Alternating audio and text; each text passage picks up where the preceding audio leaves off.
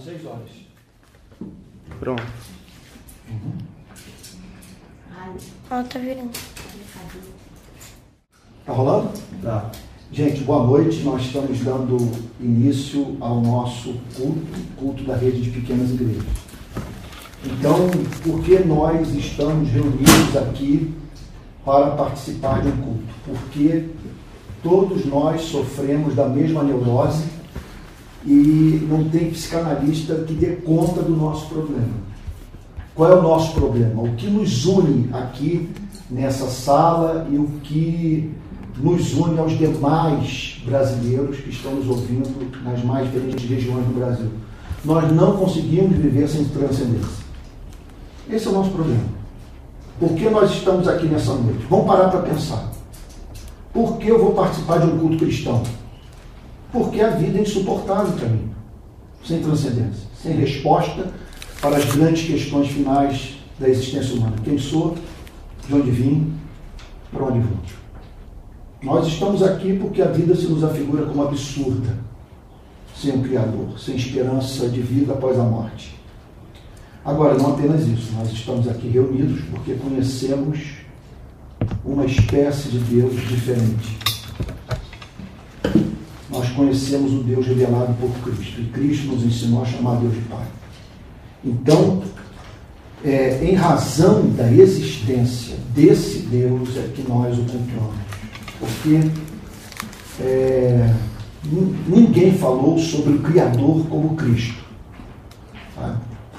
Então, você vê, por exemplo, no Sermão da Montanha, quando Jesus diz assim: quando vocês orarem, não façam como os pagãos, porque eles presumem que por falar muito serão ouvidos. Não deve ser assim com vocês. Se tiverem que falar pouco, falem pouco.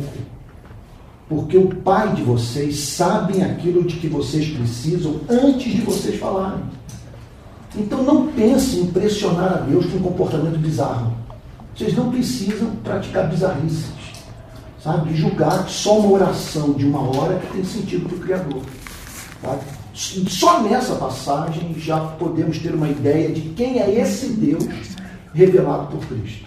Tá? Então, por isso nós estamos aqui, porque temos fome e sede de transcendência, porque a mensagem de Cristo se nos afigura como razoável, e o Deus que Cristo revelou é um Deus fascinante. Nós vamos começar, portanto, cantando uma canção, ok? E logo após nós vamos ter um momento de oração. Esse culto está sendo transmitido do bairro do Ipiranga, em São Paulo, tá? E nós estamos na casa de 2 irmãos, na fé, 2 cristãos, então o Cláudio e a Fernanda. E nós vamos agora cantar uma canção e logo após ter um momento de oração. Tá bom? Vamos lá? Quem vai puxar a canção? Vamos lá, Theo. Vamos lá? Calma, já começou.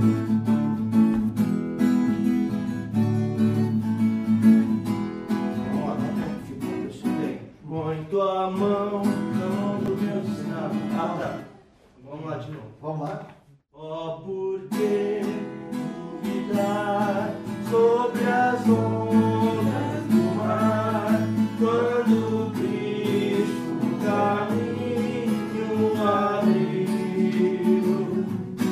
Quando força doer contra as ondas do mar, seu amor a ti quer.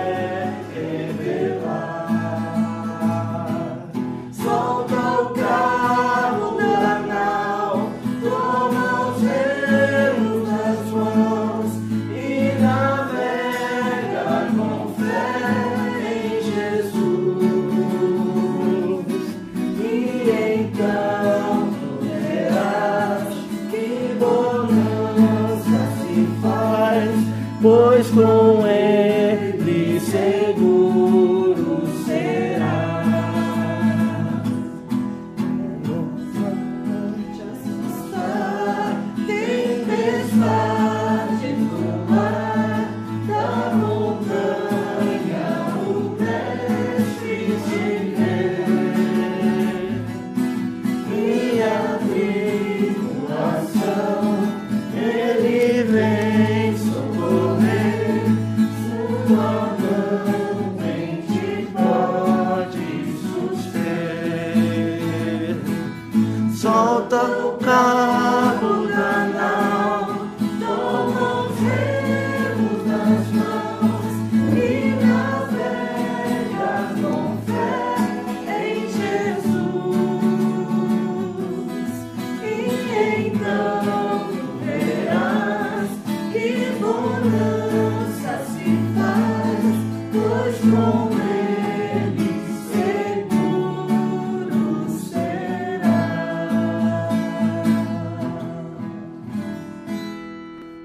momento de oração agora, eu vou pedir que o Júnior, se for, tá bom?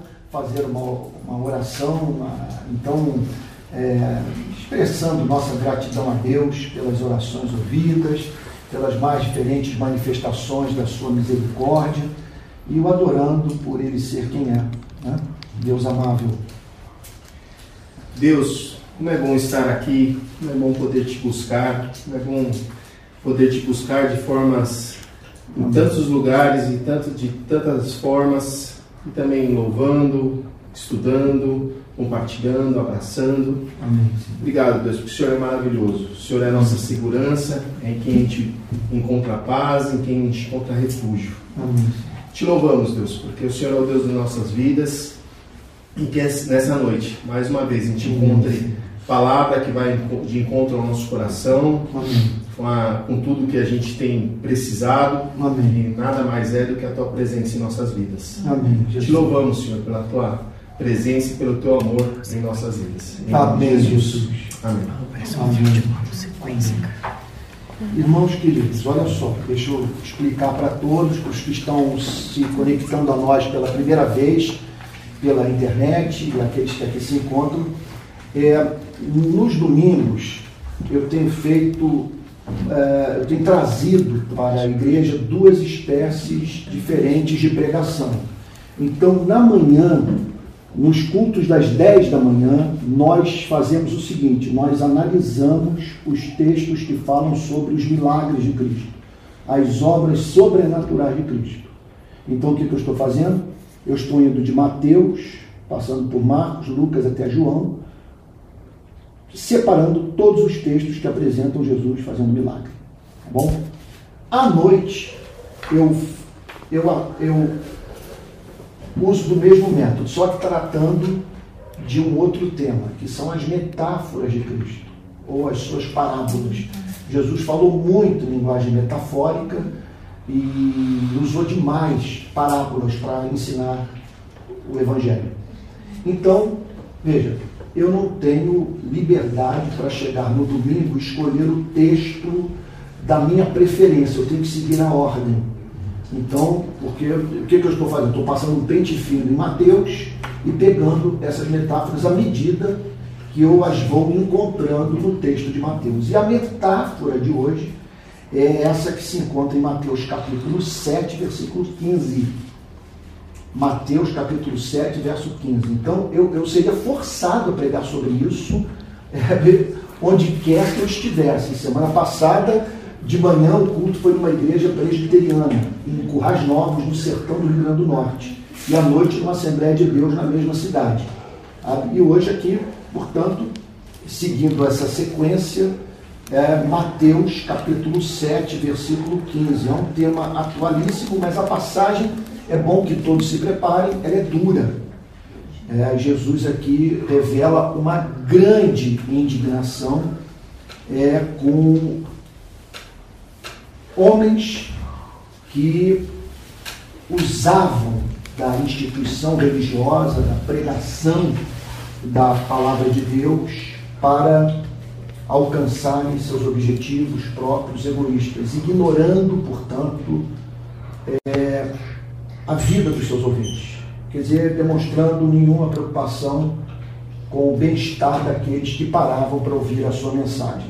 Então vamos lá, Mateus, capítulo 7, versículo 15. Eu vou usar nessa noite o método de Calvino, como que João Calvino pregava no século XVI. Ele lia o versículo, fazia um comentário sobre o versículo, ajudando as pessoas a entenderem o seu sentido, e depois uma aplicação, mostrando a desembocadura prática do texto. Eu gosto muito desse método, porque ele mantém o pregador amarrado ao texto e dá a oportunidade da igreja, ao acompanhar a exposição, ver se o pregador está sendo fiel ou não. Se o que ele está falando emerge naturalmente do texto das Sagradas Escrituras. Então vamos lá, Mateus capítulo 7, versículo 15, diz assim: cuidado com os falsos profetas. Eu penso que nós deveríamos aqui fazer uma pausa para examinar essa declaração impressionante de Cristo. Cuidado com os falsos profetas. Ele está dizendo o seguinte: ninguém se relaciona impunemente com a instituição religiosa. É um perigo ser presbiteriano, ser metodista, ser batista, é um perigo ser católico, é um perigo você se envolver com padre, com pastor, com bispo, com teólogo. É isso que ele está dizendo aqui. Ele está dizendo o seguinte: não se relacione com gente como o Antônio de peito aberto. Não seja ingênuo com os que administram as instituições religiosas. Quando ele diz assim, cuidado com os falsos profetas, o que ele está dizendo é o seguinte: cuidado com um fenômeno presente nas instituições religiosas. Dentro dela, ou dentro delas, vocês encontrarão as pessoas mais perversas, mais cretinas, que são capazes de usar os seus dramas pessoais, os seus, que fazem você parar para ouvir esses pregadores, a fim de explorar a sua desgraça. Então, cuidado com os falsos profetas. O que é o falso profeta? O texto pressupõe que você tem um verdadeiro profeta. Quem é o verdadeiro profeta? O verdadeiro profeta, a palavra profeta na Bíblia não significa necessariamente alguém com capacidade de prever o futuro. Alguém que chega aqui, por exemplo, num encontro como esse, e que revela uma habilidade de revelar os segredos do seu coração. Isso acontece. Eu já vi isso acontecer e acontecer na minha vida, pregando, da pessoa sair da igreja indignada por julgar que aquele que a convidou para participar do culto havia batido tudo sobre sua vida para mim. E eu falei sem ter nenhuma informação sobre a vida dessa pessoa. Acontece esse fenômeno. Mas o profeta, ele é basicamente alguém que fala a palavra de Deus. O profeta é esse. O profeta é aquele que revela a capacidade de ajudar as pessoas a terem acesso à mente de Deus. Há uma outra característica no profeta. Como a revelação já nos foi dada no Evangelho de Cristo, ele tem outra capacidade. Uma impressionante habilidade de extrair das Sagradas Escrituras aquilo que de mais importante as pessoas estão precisando ouvir naquele presente momento das suas vidas. Então o profeta tem muita sensibilidade, ele olha para a cultura, ele olha para o país, ele olha para a cidade, ele olha para a vida da igreja e ele discerne o que as pessoas estão precisando ouvir naquele momento de suas vidas. Então, esse é um fato. Existem seres humanos que são capazes de ajudar as pessoas a entenderem a vontade de Deus. E se você identificar uma pessoa dessa em sua vida, eu diria a você que você é um bem-aventurado, porque ter acesso à pregação da palavra de Deus através da boca de uma pessoa íntegra é um dos grandes privilégios da nossa vida. É uma grande expressão do amor de Deus para você, por você, pela sua família, você encontrar alguém de caráter e que seja capaz de expor o conteúdo das Sagradas Escrituras, de modo que você o entenda. Isso é uma grande manifestação do amor de Deus. Então, esse é um ministério tão importante que eu não sei o que seria da minha vida se não fosse a influência de certos pregadores que eu conheci, sabe? Tem um no Brasil que me marcou muito, morreu faz alguns anos, o reverendo Antônio Elias, e de fora, aqueles que eu conheço, cujas pregações eu conheci somente pelos livros, como João Calvino, como um americano de nome Jonathan Edwards, e um galês e um inglês. Um galês de nome Martin Lloyd-Jones e um inglês de nome John Stott. Esses homens, eu diria que estão dentro de mim. Às vezes eu estou falando, eu não sei o que é ideia minha, o que é ideia deles, de tão imerso que eu estou no que esses homens ensinaram. Agora, existe o falso profeta. Veja só. O que significa o seguinte: ele se apresenta como porta-voz da mensagem, mas ele é falso, ele engana, ele desvia as pessoas da verdade. Ele faz com que as pessoas conheçam Deus que mais se parece com o diabo. São falsos profetas. Eles fazem com que pessoas se relacionem com Deus que não existe. Veja só, não é que eles são capazes de apresentar uma mensagem que ignora por completo o vocabulário bíblico, que não se utiliza dos vocábulos bíblicos. Eles vão usar a terminologia bíblica, eles vão falar sobre graça, vão falar sobre justificação, vão falar sobre oração, vão falar sobre Cristo. Contudo, afastando aqueles que os ouvem do sentido que as Escrituras emprestam a essas palavras. Gente, vamos pensar no que está em curso no nosso país e eu espero que eu não escandalize ninguém nessa noite. Mas associar Cristo ao armamentismo, você dizer que se o cristianismo entrar no Brasil, os cidadãos brasileiros passarão a portar arma de fogo. Quer dizer, e tudo isso em nome de Cristo, significa o seguinte, que você está falando sobre Cristo, mas não está pregando um Cristo real. Houve um ato público ontem na cidade de Vitória, em nome de Cristo. Me parece, eu não estou certo, com a presença do presidente da República.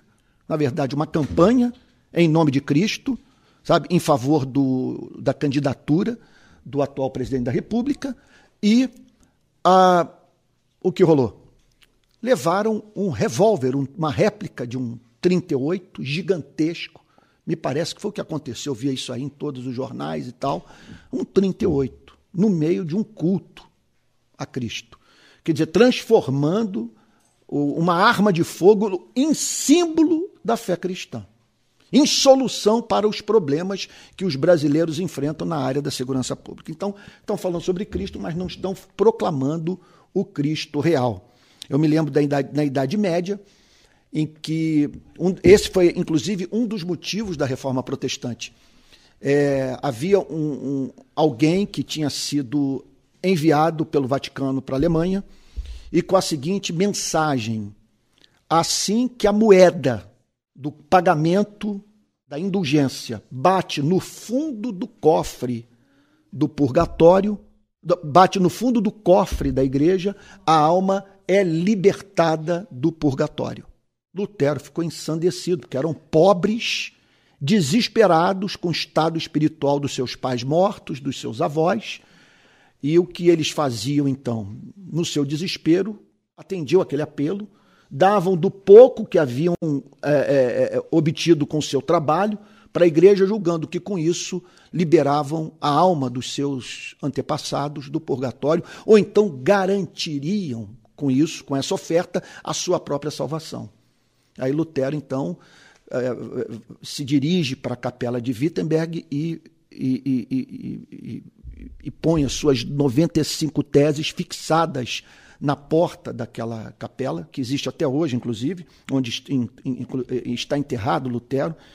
Então, as 95 teses combatendo esse falso Cristo. Então, cuidado com os falsos profetas. Significa o seguinte, vamos lá, deixa eu resumir o ponto. Você vai ter contato com esse sujeito e ele vai arruinar sua vida. Vai destruir o seu casamento, sua família, ele vai manipular você. Ele é um falso profeta, ele vai estar usando o nome de Cristo. E outra coisa, sabe? Não significa que ele vai ser um devasso. Não significa isso não, porque isso seria muito alarmante. O que o caracteriza é que ele é falso. Ele é falso. Vamos lá. Veja o que Jesus diz em seguida. Que se apresentam a vocês disfarçados de ovelhas. O que significa, portanto... Meu Deus do céu, isso é muito sério. É muito sério. Está me vindo uma expressão agora que eu não sei se é digna que eu use aqui. É uma expressão do Rio, não sei se seria escandalosa aqui em São Paulo. Eles são os vasilinas. São malandros. Tem aparência de ovelha. Você olha e diz, esse cara é gente boa. Sabe? Esse cara é do bem, porque você olha para uma ovelha. Por ele ter aparência de ovelha, você lida de modo desarmado com ele. Você abre a porta da sua casa para ele. Você dá os seus bens para ele. Você deixa ele ter acesso à sua intimidade. Você coloca os seus filhos para ouvi-lo. Você deposita dinheiro na conta dele, você investe nele, porque é uma ovelha. Ele tem aparência de ovelha, ele é gentil. Ele pode ser uma pessoa, inclusive, doce, positiva, sabe? Aparência de ovelha e se apresentando como porta-voz da palavra. Agora, o Senhor Jesus declara que isso é um disfarce. O que Cristo... Gente, o que Jesus está dizendo é o seguinte, aqui, perdoe-me repetir, cuidado com a igreja, cuidado com a instituição religiosa, porque você, sendo uma pessoa de alma religiosa, e esse é o meu caso, eu sou uma pessoa em busca de transcendência, a instituição me atrai. E foi isso que me levou para dentro dela e presumo que a todos vocês e os que estão nos ouvindo em casa, sabe? E no envolvimento com a instituição, você tem contato com esses lobos, diz Cristo, olha só, ele se apresenta a vocês disfarçados de ovelhas. Eles aparentam ser uma coisa que não expressa o estado do seu coração. Então, o que Jesus está dizendo aqui é sério. O que ele declara é o seguinte, que a probabilidade de você ser enganado é grande. Você vai raciocinar assim, não é possível que ele seja tão canalha. Você vai pensar assim, não é possível que ele seja capaz de fazer o que não passa pela minha cabeça fazer contra a vida de quem quer que seja. Esse que é o ponto. Então, cuidado com os falsos profetas que se apresentam a vocês disfarçados de ovelhas. O que significa o seguinte, que esses seriam os principais adversários da igreja, do verdadeiro cristianismo, do evangelho. Que os maiores inimigos são os de dentro, esses aos quais Cristo chama de falsos profetas. E ele prossegue dizendo, mas por dentro são lobos vorazes. Isso é sério. Jesus não podia ter sido mais incisivo, mais contundente, mais claro na denúncia que ele fez. Ele está dizendo o seguinte, se você lidar de modo ingênuo com essa gente, você será devorado por esses pregadores. Imagine você diante de um lobo voraz. Um lobo voraz. O cara, na verdade, ele é um pitbull. Ele tem natureza de fera.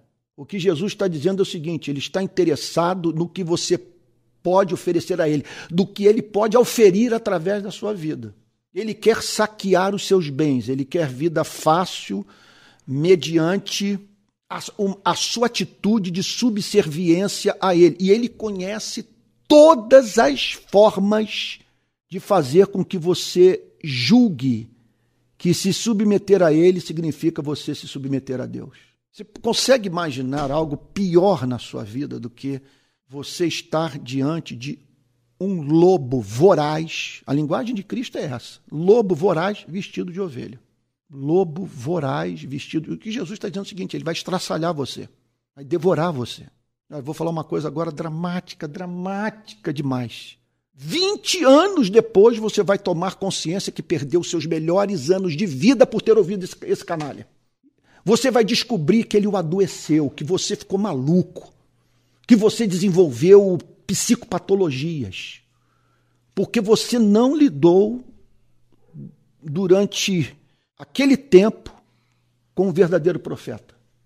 Você estava na companhia de um falso profeta, com aparência de piedade, contudo, um pregador com natureza de fera e interessado em devorar você. Aí talvez você esteja perguntando, mas por que é assim? Porque eles são covardes. Olha, veja só, deixa eu abrir um parênteses aqui. O que eu estou falando é com base em 40 anos de experiência. Eles são lobos vorazes, mas eles só são valentes aqui entre nós, porque eles lidam com a nossa, repito, com a nossa ingenuidade. Eles lidam com a nossa credulidade. Vocês estão entendendo o ponto? Isso é muito sério. Eles não vão se aventurar a fazer isso com bandido. Eles terão problema de se envolver, por exemplo, com a esfera política, porque eles sabem que lá a chapa é quente. Mas entre nós, não. Eles se veem lidando com pessoas que temem pensar mal deles. Pessoas que têm escrúpulos em confrontá-los. Pessoas que são capazes de ver os seus desvios de caráter e dizer o seguinte, isso é um ponto isolado, não depõe contra o todo. São lobos vorazes. Esse é um ambiente no qual eles gostam de trabalhar, Jesus está dizendo. Porque aqueles não se sentem intimidados por nós, porque eles trabalham com a nossa boa vontade. Verso 16. E aí Jesus nos apresenta aqui o grande teste, para você saber quem são esses homens. Para você saber, é o teste a fim de que você conheça a natureza desse pregador, o que o move, quem ele é, o que ele pensa. Jesus diz assim no verso 16, pelos seus frutos vocês os conhecerão. Então, o que Jesus está dizendo nessa passagem é que nós não devemos, veja só, nos ater a exterioridades. Então, nos impressiona esse homem falar bem, nos impressiona ele ser erudito. Nós ficamos impressionados com as orações. Eles podem até ser encontrados chorando durante o momento da oração. É uma coisa impressionante. O cara é um ator, gente. Jesus está dizendo, o cara, ele sabe desempenhar bem o papel de pastor, de líder religioso. Ele tem uma natureza de fera, mas ele sabe se apresentar como se fosse um anjo de Deus. E aí, então, como saber quem é quem?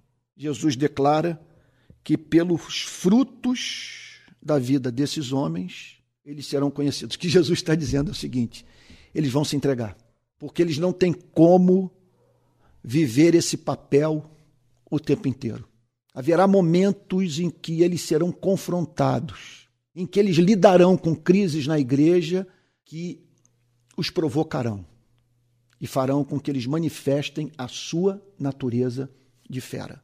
Num cenário como esse que nós estamos vivendo no Brasil, eles não vão protestar contra as alianças políticas que a igreja está fazendo, porque eles temem perder salário, eles temem ficar sem emprego, eles temem não participar mais de congressos, vender livros, eles temem perder audiência nas redes sociais. Então, pelos seus frutos, vocês os conhecerão. O que Jesus está dizendo é que eles vão manifestar, repito, essa natureza de fera. Então, observem aqui que Jesus está falando sobre pregação e vida. Eles são falsos profetas. Eles não proclamam a verdade. E muitas vezes você só vai saber quem esse sujeito é mediante uma perspicácia que faz com que você considere nem tanto o que ele fala, mas aquilo sobre o que ele é incapaz de falar. Há certos temas que ele não toca. Então, Jesus está falando, sem a mínima dúvida, esse fruto tem a ver com o conteúdo da mensagem dele. Por exemplo, eu diria que esse homem,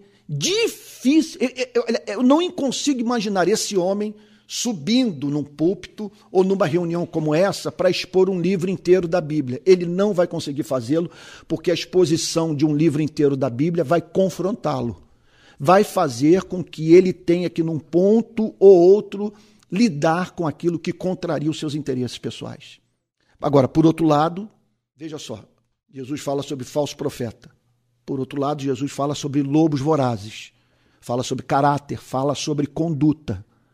Jesus, com isso, está dizendo que eles têm uma natureza perversa e que essa natureza perversa se manifestará. Pois bem, pelos seus frutos vocês os conhecerão. E aí a lógica. Qual é a lógica dessa declaração? Qual é o fundamento do que Jesus acabou de dizer? Jesus usa, sim, uma metáfora de fácil entendimento e que nos ajuda a entender definitivamente o ponto. Olha só, por acaso se colhem uvas de espinheiros? Vocês já viram uma coisa dessa natureza acontecer? Ou figos de ervas daninhas? Observe o que Jesus está dizendo. Ele não tá, a pergunta não é se colhem uvas de laranjeiras. Ele está falando uvas de espinheiros. Ele está dizendo o seguinte, esse cara tem uma natureza espinhosa. Se você for lidar com ele, você será ferido. Se você o confrontar, se você o contrariar, você vai sair machucado. Ele é um espinheiro. E não espere colher uva de espinheiro. E Jesus prossegue dizendo, e nem figo de erva daninha. Ele pode ser comparado a uma erva daninha. Ele tem uma natureza amarga, sabe? ele causa indigestão, ele leva as pessoas a passarem mal. Verso 17.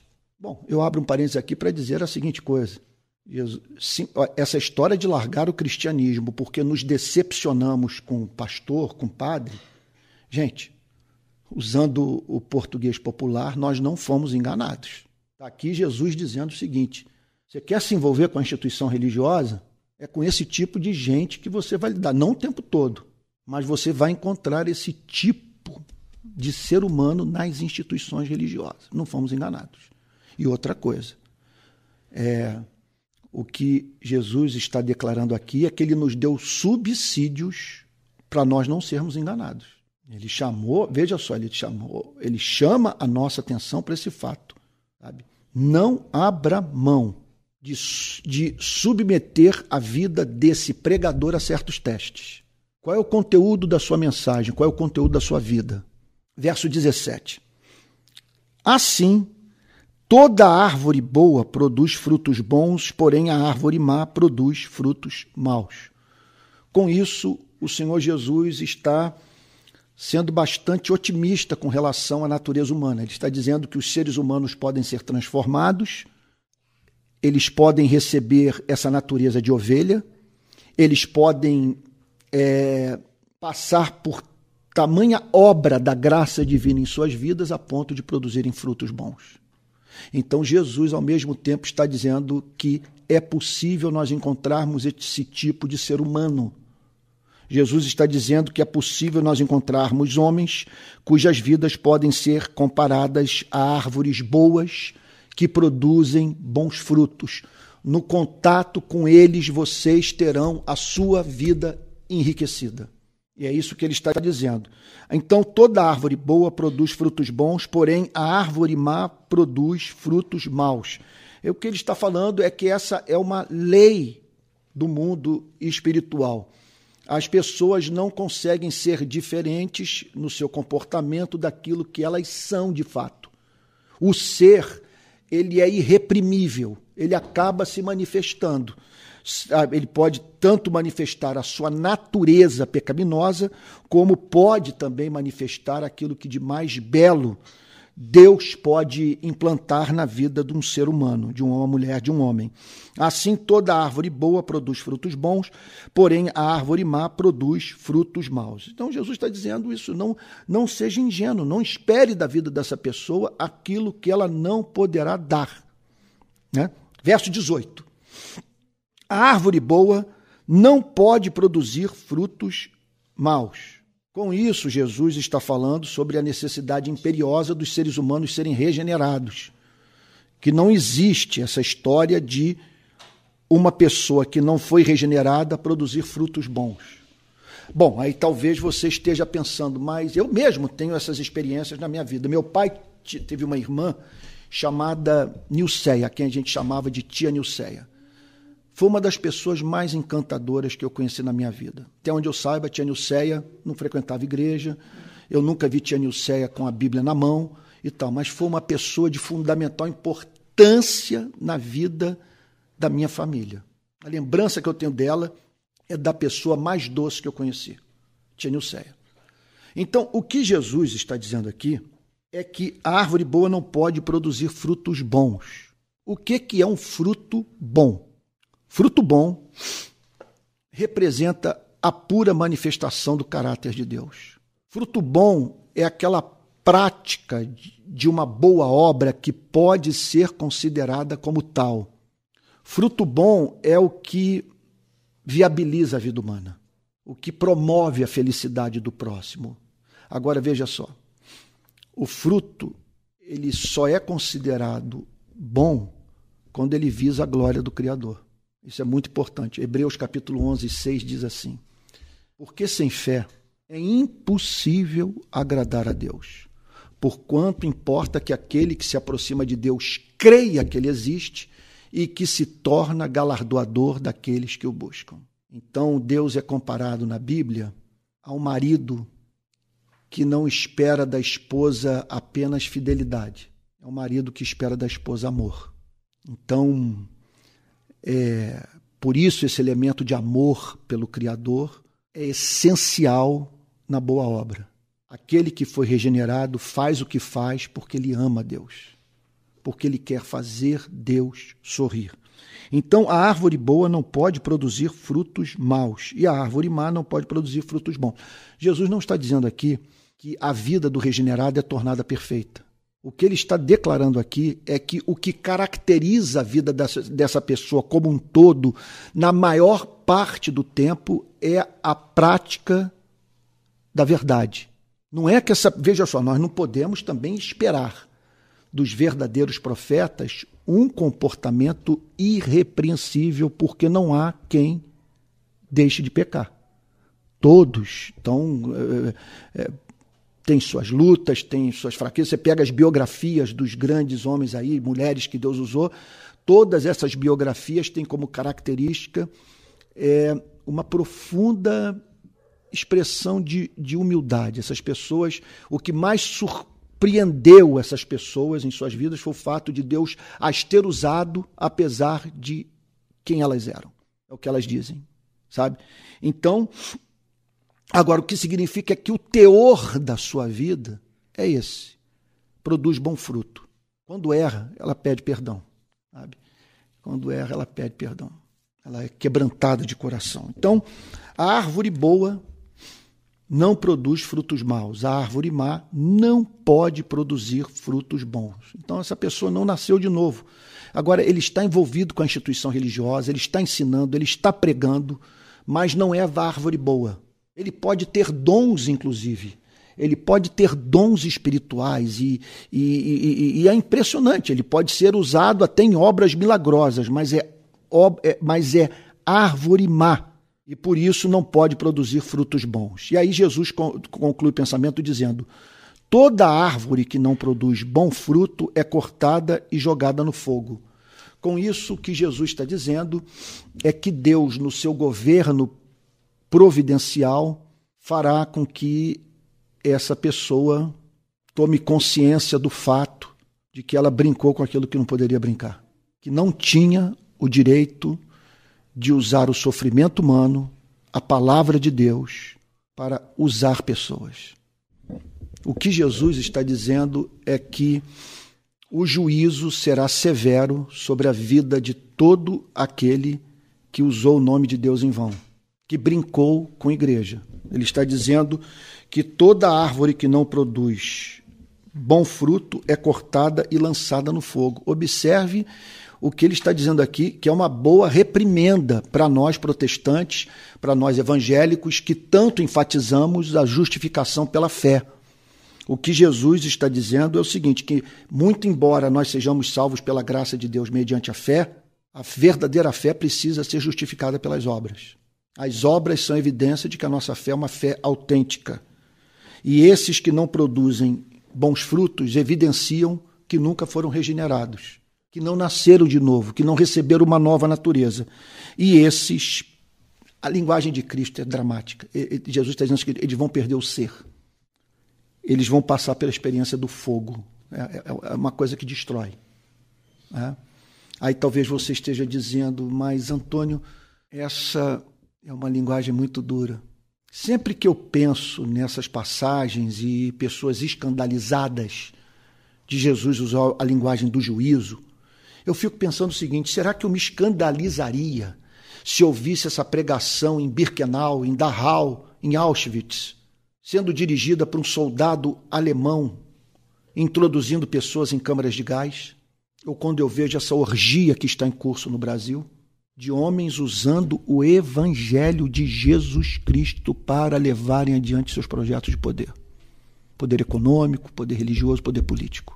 O que Jesus está dizendo é o seguinte, isso causa náusea a Deus e exige de Deus uma resposta. Esses homens serão julgados pelo Criador. Verso 20. Assim, pois, pelos seus frutos vocês os conhecerão. Então, os frutos... Algumas perguntas nós podemos fazer. Como que é o relacionamento desse homem com sua família? Quando ele chega em casa, os filhos vão à porta recebê-lo? O retorno dele para casa traz alegria para a família? Como ele lida com o pobre? Quer ver um teste para mim? Esse aqui é um dos mais certeiros. Você sai para almoçar com esse sujeito. Como que ele trata o garçom? Como ele lida com o porteiro do prédio? Sabe? E esse teste é infalível. Se esse camarada distrata o garçom, sabe? Você pode ter certeza, tem alguma coisa errada na vida dele. Como que é ele diante do perdão? Ele tem uma natureza perdoadora, esse é o outro teste. Aliás, na verdade, os testes mais importantes são aqueles que têm a ver com aqueles frutos que são congeniais à experiência da conversão. O Jonathan Edwards foi o teólogo que tratou isso, no meu modo de ver, da forma mais profunda que se possa imaginar. Ele diz o seguinte, olha só, o cristão manifesta em sua vida um caráter simétrico, ou seja, os mais diferentes frutos do Espírito Santo, que são chamados no singular de fruto no livro de Gálatas, estão presentes na vida desse homem. Ele não é apenas bondoso, ele tem um compromisso com a justiça. Ele não é assim, ele não é apenas uma pessoa de oração, ele é alguém que é visto, em contato com os seres humanos. Quer dizer, ele entende que o caminho que leva a Deus passa pelo próximo.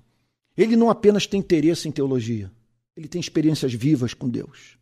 Ele conhece a Deus. Mas Jonathan Edwards diz o seguinte, contudo, há certas virtudes que devem estar presentes na vida do que nasceu de novo em razão da natureza do encontro que os que nasceram de novo tiveram com Cristo. Ele diz o seguinte, que esse encontro, gente, isso é tão importante, eu acho que não há nada que eu possa falar nessa noite mais importante do que eu vou dizer agora.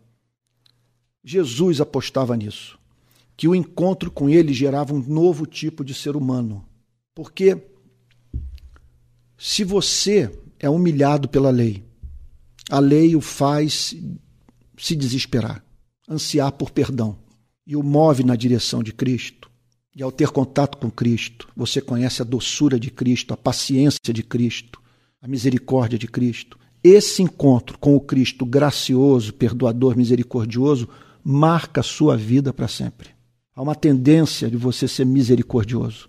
Há uma tendência de você ser perdoador, há uma tendência de você ser paciente, porque você conheceu um Cristo perdoador, misericordioso e paciente. Vocês estão entendendo o ponto?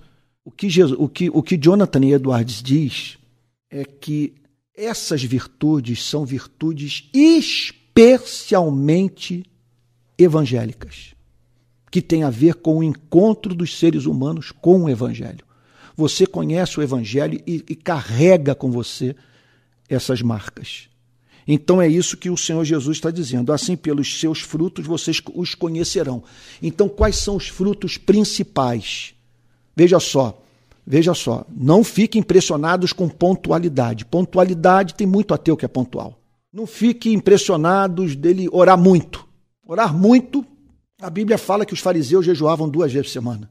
A Bíblia apresenta até demônio orando. Também não quer dizer muita coisa.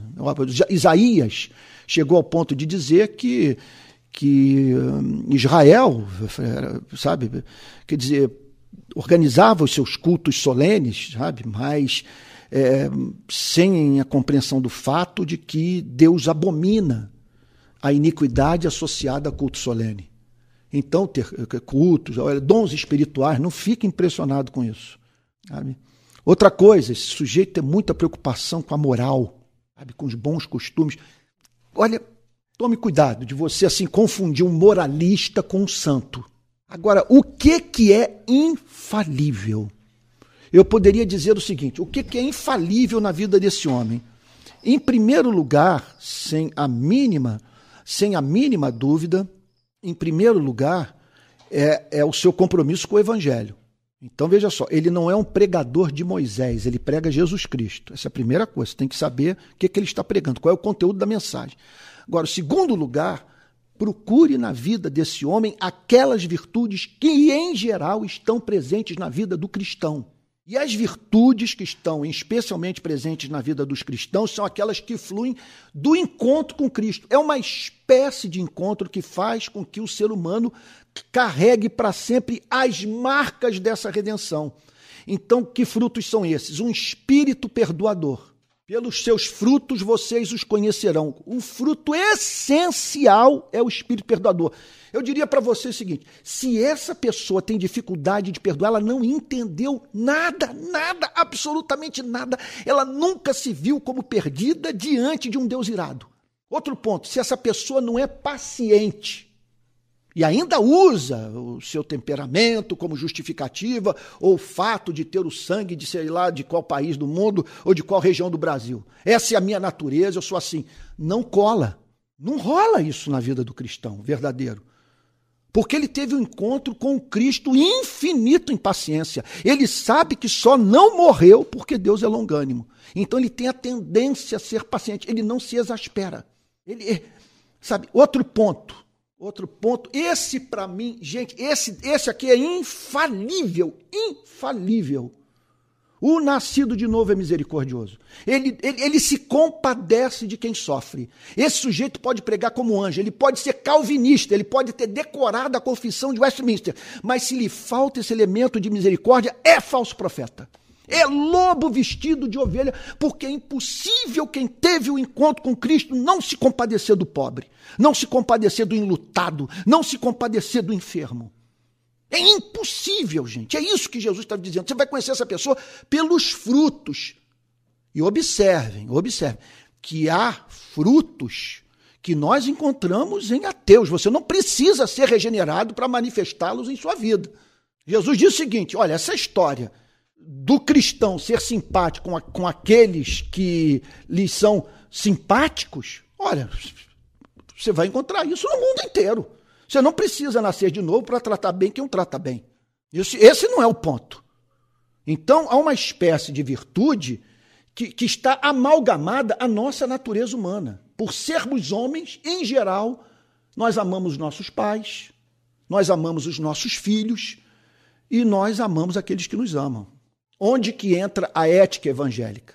Naquela marca deixada pelo encontro com Cristo, que faz com que surja um tipo de homem diferente, um tipo de mulher, obviamente, que são seres que carregam as marcas do encontro com Jesus. E em especial essas: humildade, misericórdia, perdão, paciência. Porque, repito, esses frutos são congeniais à experiência de novo nascimento. Vou dar um exemplo para vocês, de uma outra área da vida. É uma história até que me faz, às vezes, ter vontade de chorar, às vezes até choro. O sertão do Nordeste está motorizado. O sertanejo trocou o jegue pela moto. Então você vê 125 no sertão inteiro. Agora é comovente ver como o nordestino, o sertanejo, lida com o jegue.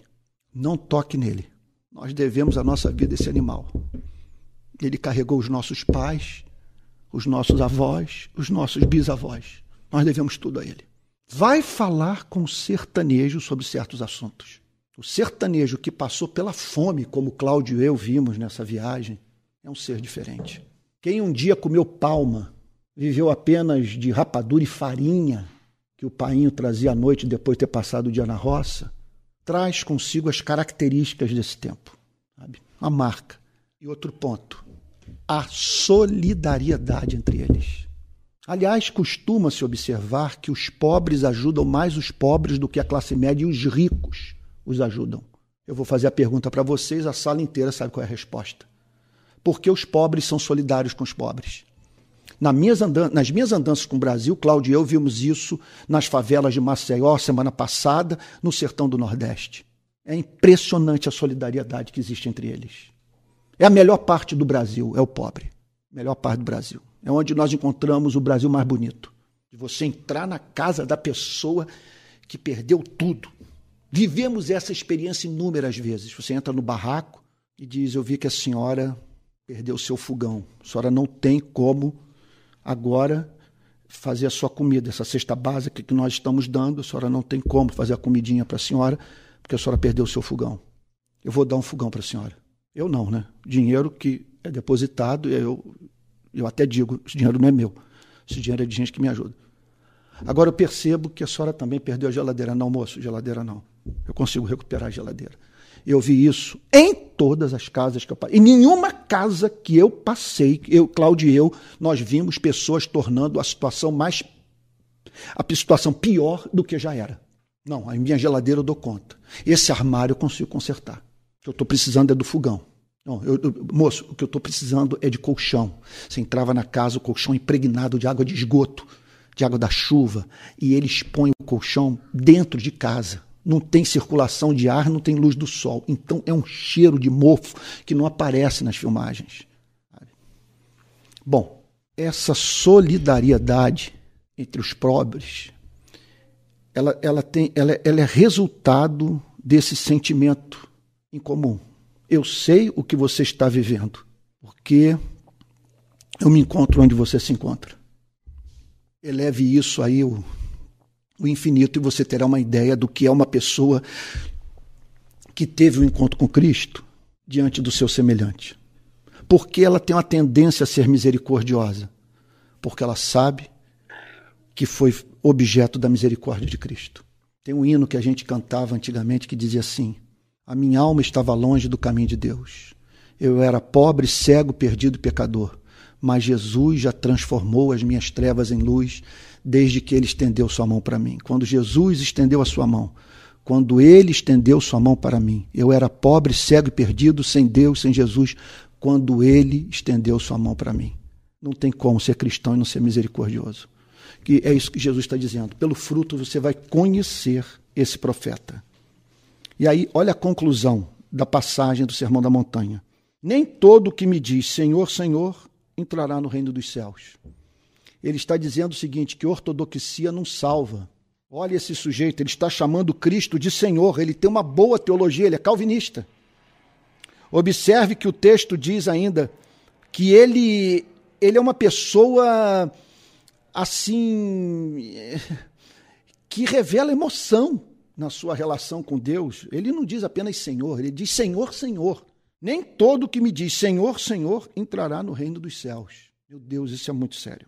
A pessoa tem ortodoxia, a pessoa ora, a pessoa é encontrada no templo. E Jesus está dizendo, entre esses, há pessoas que jamais vão entrar no reino dos céus.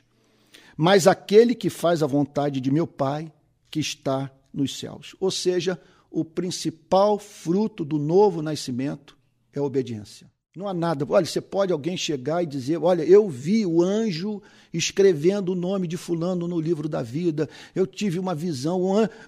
Não há nada. Não, ele tem dons extraordinários, ele é impressionante. Eu vi a pessoa ser curada na oração que ele fez. O que Jesus está dizendo é que a maior evidência que uma pessoa nasceu de novo, veja, não é ortodoxia, não é orar muito, embora orar seja importante, seja essencial.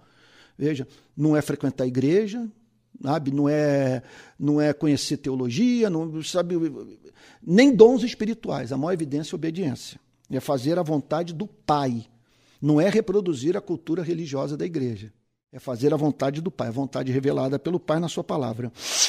Olha a conclusão da pregação. Muitos naquele dia, qual dia? O dia do juízo final. Né? Eu diria que esse dia é uma exigência da razão.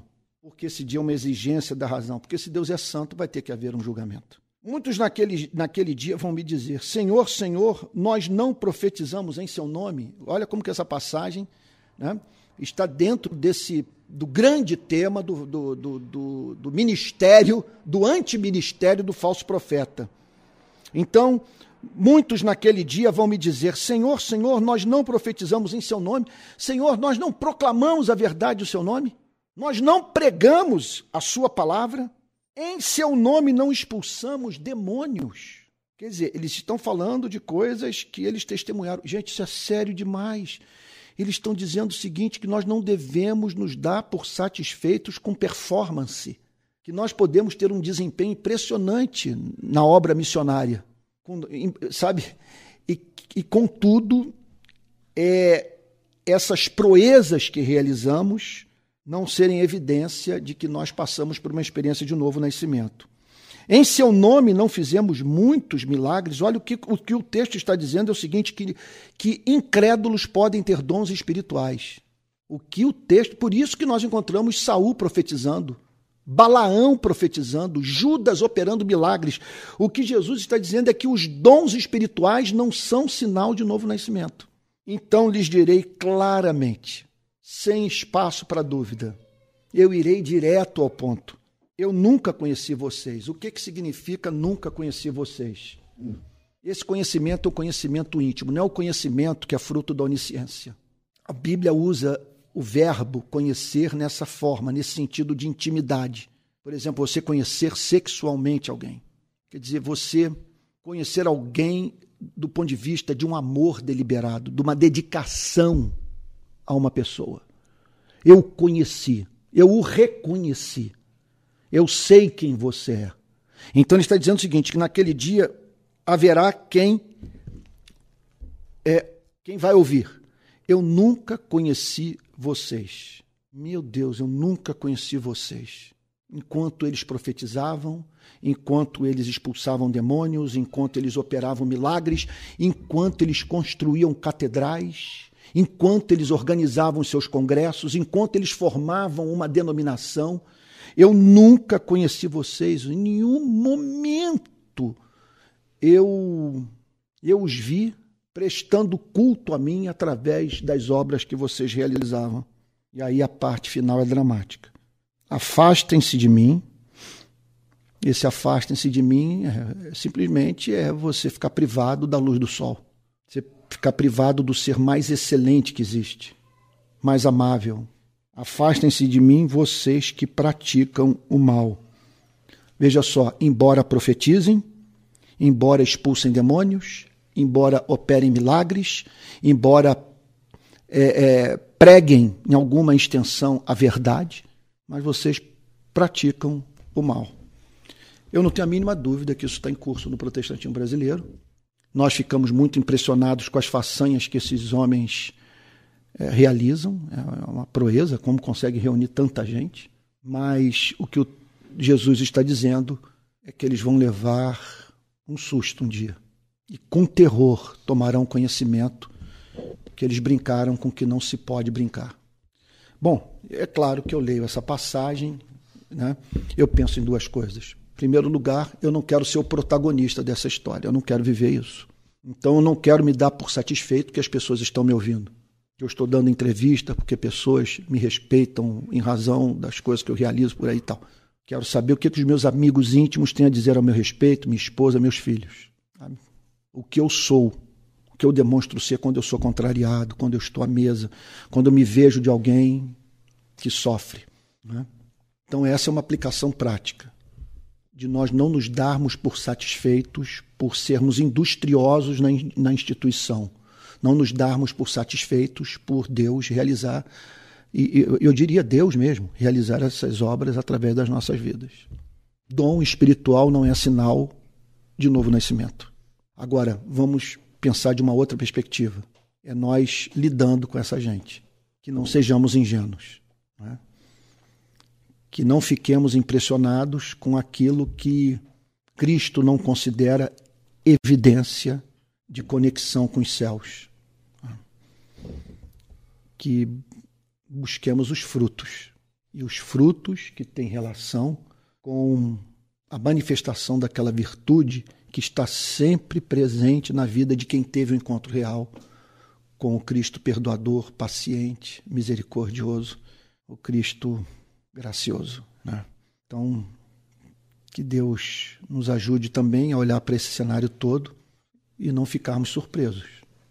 Não temos que ficar surpresos, nem com crise de fé, sabe? Nem largando a igreja por causa do que essa canalha está fazendo com o Evangelho no Brasil.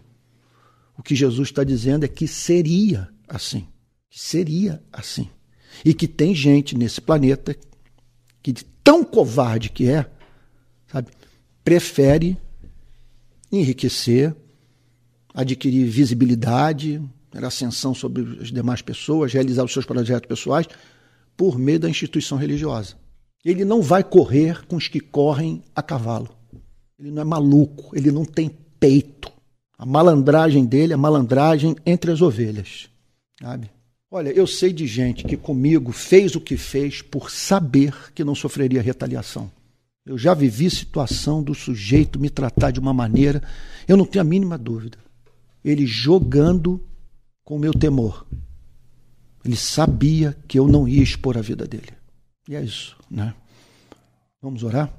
Vamos falar com Deus. Eu pedi para o Flávio, passar aqui o microfone para o Flávio. Flávio, que passou poucas e boas nas mãos dos administradores da instituição.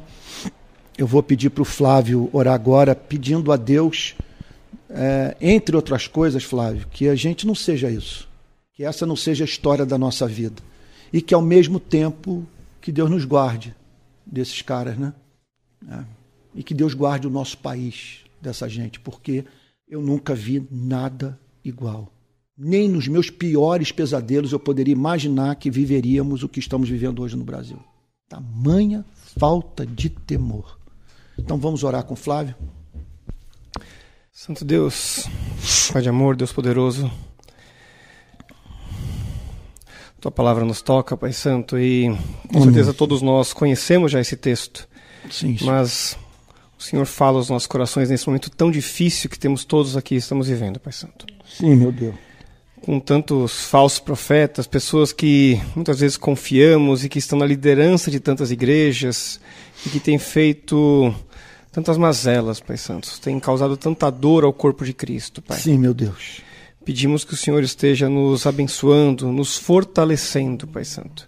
Que nesses dias difíceis, Pai, que possamos sempre contar contigo. Porque Tua palavra nos garante isso, podemos contar contigo, Pai Santo. Não, Tua palavra não diz que teremos sempre dias fáceis, pelo contrário.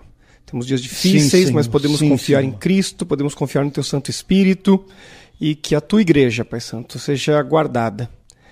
E por Tua igreja, obviamente, não é a denominação, nenhuma denominação, mas que todos aqueles que Te buscam verdadeiramente, Pai Santo. E em especial Te pedimos pelo nosso país, pelo Brasil, que tantas e tantas pessoas têm passado por dificuldade, Pai, nas igrejas, têm sofrido perseguições por falsos profetas, pessoas em busca de poder, pessoas que não estão verdadeiramente Te servindo, Pai Santo. Sim, meu Deus. Que o Senhor esteja nos fortalecendo, nós, como Teu rebanho, Pai, precisamos tanto e tanto de Ti. Né? Por isso que, como o salmista diz, o Senhor é o nosso pastor, Pai Santo. E que não nos esqueçamos disso nunca. Sim, meu Deus. Fortalece-nos, Pai Santo, e que possamos continuar buscando cada vez mais o aprendizado da Tua Palavra, para que tenhamos mais e mais comunhão com Cristo. Amém. E possamos resistir a tudo isso que temos enfrentado. Amém. Fica com a Tua igreja, Pai, em nome de Jesus, é o que oramos. Amém. Amém, Senhor. Amém. Amém. Gente, nós estamos chegando ao final do nosso culto e eu gostaria de, primeiro, me dirigir aos irmãos que estão nos acompanhando das mais diferentes cidades do nosso país. Olha, terminado aqui o culto, nós vamos comer uma comidinha, vamos conversar, vamos falar sobre o texto e estaremos juntos em comunhão. Aquilo que muitas vezes nós não temos na igreja, aquela multidão toda, todo mundo de pé ali, você fala com um, com dois, e o outro te puxa e você acaba que não dá atenção de qualidade a ninguém. Então eu estimularia você a fazer isso, tá bom? Se você sentiu falta de música, de mais oração, nada impede a você que está aí com seus irmãos na fé, de nesse momento ter um pouquinho mais de música. Você pode cantar um pouquinho mais e orar também e assim saciarem essa fome e essa sede de Deus. Bom, nós precisamos de recursos para manter o nosso trabalho. Estamos diante da necessidade de ter pessoas trabalhando conosco, mas é um grupo, são poucas pessoas, na verdade, para dar conta, né, da condução disso tudo, tá bom? Então, se você quiser contribuir, aqui vai o número, né, de Pix, que é o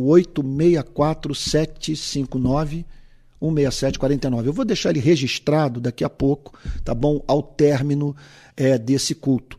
Tá bom? Também eu estimularia a se matricular na Escola de Discípulos, que é um curso de discipulado que nós estamos oferecendo, que vai ajudá-lo a ter um conhecimento básico das principais doutrinas do cristianismo. E lembrar a todos que nós nos reunimos 3 vezes por semana. Domingo, 10 da manhã, e às 18 horas, e quarta-feira, às 19 horas. Tá bom? É isso. Convide parentes e amigos para estarem juntos, organize os seus grupos, tá bom? E não deixe de ter comunhão com a igreja. Olha, a minha ideia não é você com o seu celular deitado na cama ouvindo a pregação. Isso não é legal. Não dá para você ser cristão sem o convívio com os irmãos na fé. O cristianismo é essencialmente comunitário. Então, eu estimulo fervorosamente a procurar uma igreja, que não precisa ser um templo. Não há nenhum texto do Novo Testamento que diga que para ter comunhão com Deus nós temos que estar dentro do templo. O que você precisa é estar na companhia dos seus irmãos. Tá bom? Então vamos encerrar, eu vou impetrar a bênção apostólica, tá bom? Logo após essa mensagem será salva e você poderá compartilhá-la nas suas redes sociais, tá bom? Usando o link dessa mensagem no canal do YouTube, tá bom? Vamos receber a bênção apostólica. Senhor, nós te agradecemos de todo o coração pela riqueza da tua palavra, pela forma honesta com que Cristo lidou com esse fenômeno das instituições religiosas, a presença de falsos profetas no seio das igrejas. Nós, Senhor, te agradecemos pelo alerta, pelo subsídio que Cristo nos deu para lidarmos, Senhor, com esse lado tão, tão difícil, tão duro, Senhor. Essas decepções nos ferem tanto, Senhor, mas nós pedimos também que não sejamos os protagonistas desses escândalos, Senhor. Ó Deus querido, que manifestemos obediência na nossa vida, que esses frutos tão basilares, tão essenciais para a fé cristã, a misericórdia, o perdão, a paciência, Senhor. Ó Deus, a humildade, Senhor, que estejam presentes nas nossas vidas, Senhor, e que a nossa vida ornamente o Evangelho e que seja uma recomendação do Evangelho, que sejamos a cidade edificada no monte, Senhor, que pessoas sejam forçadas a ver a tua beleza refletida em nós em razão da forma como vivemos a nossa fé. Que a graça do nosso Senhor e Salvador Jesus Cristo, o amor de Deus o Pai e a comunhão do Espírito Santo sejam com cada um de vocês, desde agora e para todo sempre. Amém. Tá bom? Uma boa noite, fique com Jesus, tá bom? E agora nós vamos ter a nossa comunhãozinha aqui deliciosa, tá bom? Valeu, Deus o guarde.